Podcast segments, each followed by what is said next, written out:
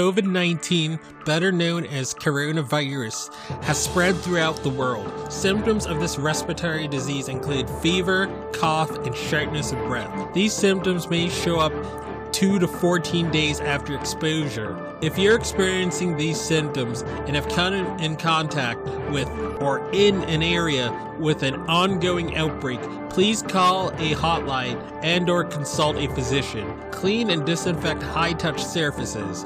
For more information, please visit cdc.gov slash COVID-19. Thank you. Hello, everyone. Welcome to the I Am Cannabis Sativa podcast. I'm your host, Dan Scotland. If you're currently a medical marijuana patient and want to tell your story and be featured on the podcast, feel free to email me at iamcannabissativa at gmail.com. Feel free to hit me up on Instagram at I am Cannabis Sativa, both S's. Feel free to check out our official Twitter account at IC Sativa Pod. You can find and subscribe to our podcast on Spotify, iTunes, Anchor.fm, Overcast, Radio Public, TuneIn, Stitcher, iHeartRadio, and the Google Play Music Store. Please rate and review us on iTunes, as rating and reviewing us will bump up the pod on their algorithm and put this podcast in front of even more eyeballs. If you like what we are doing, please become a Patreon supporter of the podcast and support us. Supporting us helps us keep the lights on, pay rent, pay for hosting, equipment, and travel. And you can do this by going to https colon slash slash anchor.fm slash I am cannabis sativa podcast slash support. You can also support me now on Patreon at www.patreon.com slash IC sativa podcast. You can support the podcast for as little as $1 a month. We also have $5 and above tiers if you're feeling extra generous. And a special thanks goes out to our current Patreons and supporters. Shout out to our friends of the show, Reefer Revolution, for supporting the podcast. Shout out also to Joey One Love 420, also a friend of the show and contributor of, of the show, uh, and founder and frontman of Keystone State Reviews. Becoming a Patreon or financially supporting us through Anchor, Patreon, PayPal gets you perks like early episodes, exclusives, and shout outs at the beginning of every episode. And without further ado, let's get to the episode. Howdy, y'all. Dan Scotland here, joining you from legal Massachusetts, the heartland of America. Um, so for today's episode, we're going to continue that series that we've been doing throughout this month of October.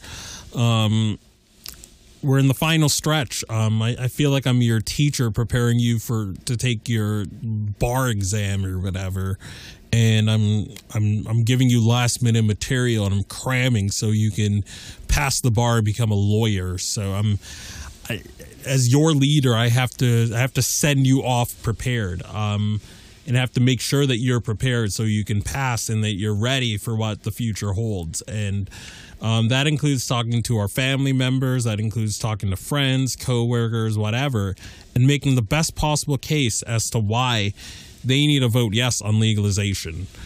Um, as always, I'm your host, Dan Scotland, joining you from Legal Massachusetts, heartland of America. be found anywhere you find podcasts, such as iTunes, Castbox, Stitcher, TuneIn Radio, iHeartRadio, Google Play Store, and other platforms like it.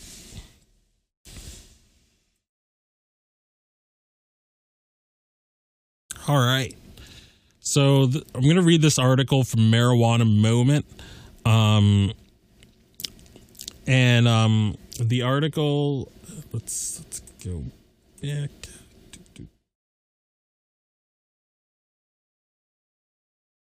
Bear with me one sec. All right, there we go. All right. Um, so White House anti-marijuana official admits youth use has fallen since legalization. So this whole if we legalize more children are going to have access is a it's a myth. It's it's BS and even the White House is admitting it. So let's do this. Written by Ben Adlin I believe he wrote for Leafly previously. Marijuana Moment. White House anti marijuana official admits youth use has fallen since legalization. Speaking to a group of lawmakers this week, an official from the White House Anti Drug Office acknowledged in Colorado and other states that have legalized marijuana for adults, consumption of cannabis by teens has fallen, contrary to fears expressed by prohibitionists. Quote, for some reason, the use rate among this age bracket continues to go down, says, says Dale Quigley deputy coordinator for the National Marijuana Initiative, a project for of the high intensity drug trafficking area program. We are not 100% and we are not 100% sure why it's going down. It's a good thing it's going down and we don't understand why. I, let me I'm going to raise my hand and take a guess here. Um, when you make it legal for all adults over the age of 21, and you make it so the dispensaries are encouraged and and the people over 21 are going to the dispensaries and they're selling it at prices people can afford less people are going to a street dealer who with most street dealers they don't check for id they just sell it to the person um, if they have the cash um, so they can sell it to someone who's 18 19 20 um, and they're not going to id but when when there are a lot of stores and the stores are selling at prices that are competitive, the black market dealers get run out of business, and the only people selling it are the legal dispensaries which check at least twice before before you purchase your stuff. You get checked at the door and then when you make the purchase they check your ID. You know, it's like alcohol.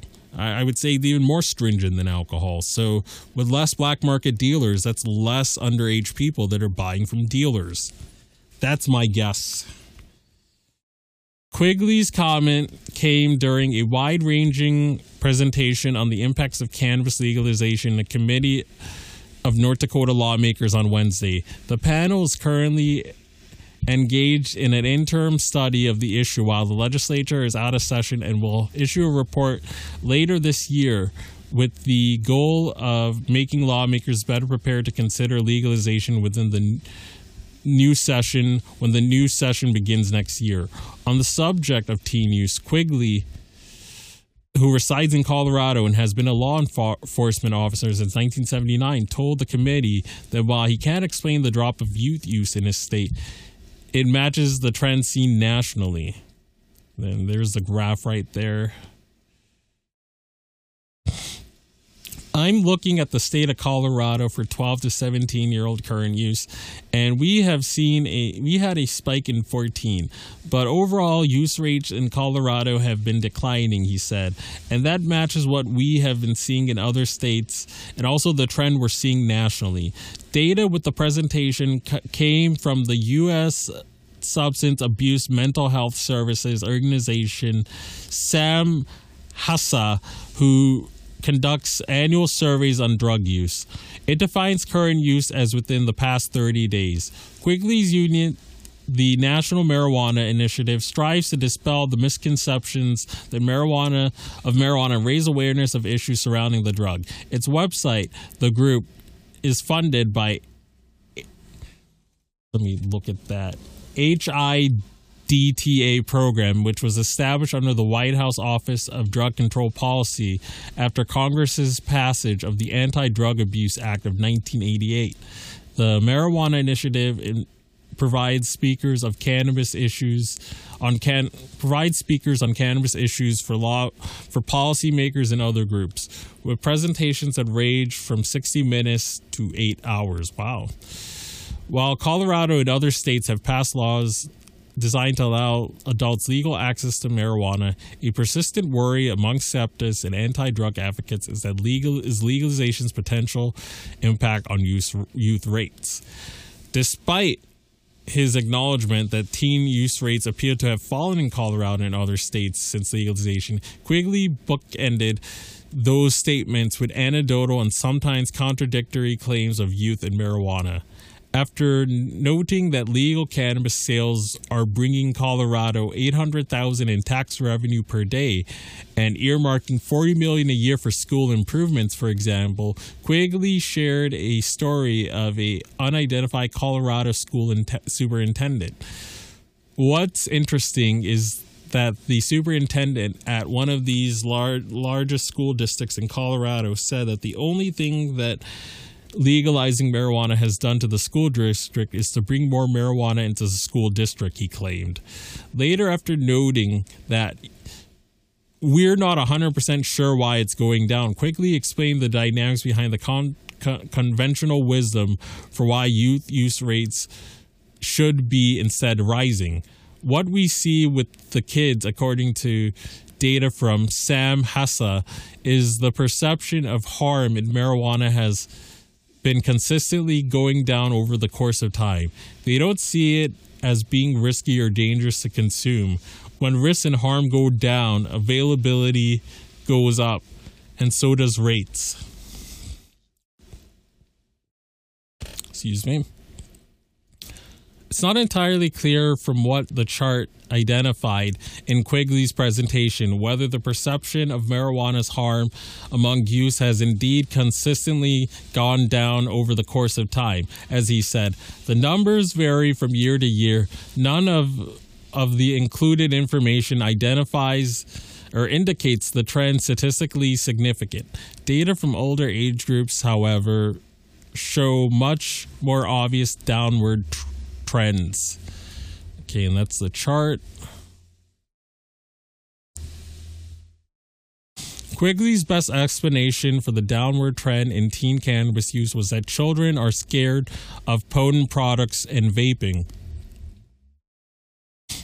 Despite his later argument that children are increasingly unconcerned with marijuana hazards. We're not entirely sure, he said. We're hearing anecdotal stories about kids that are afraid of the potency levels, you know, teens that have had adverse reactions to vaping and concentrates. Other studies have looked into teen use rates after legalization and found similar declines, or at least no evidence of an increase.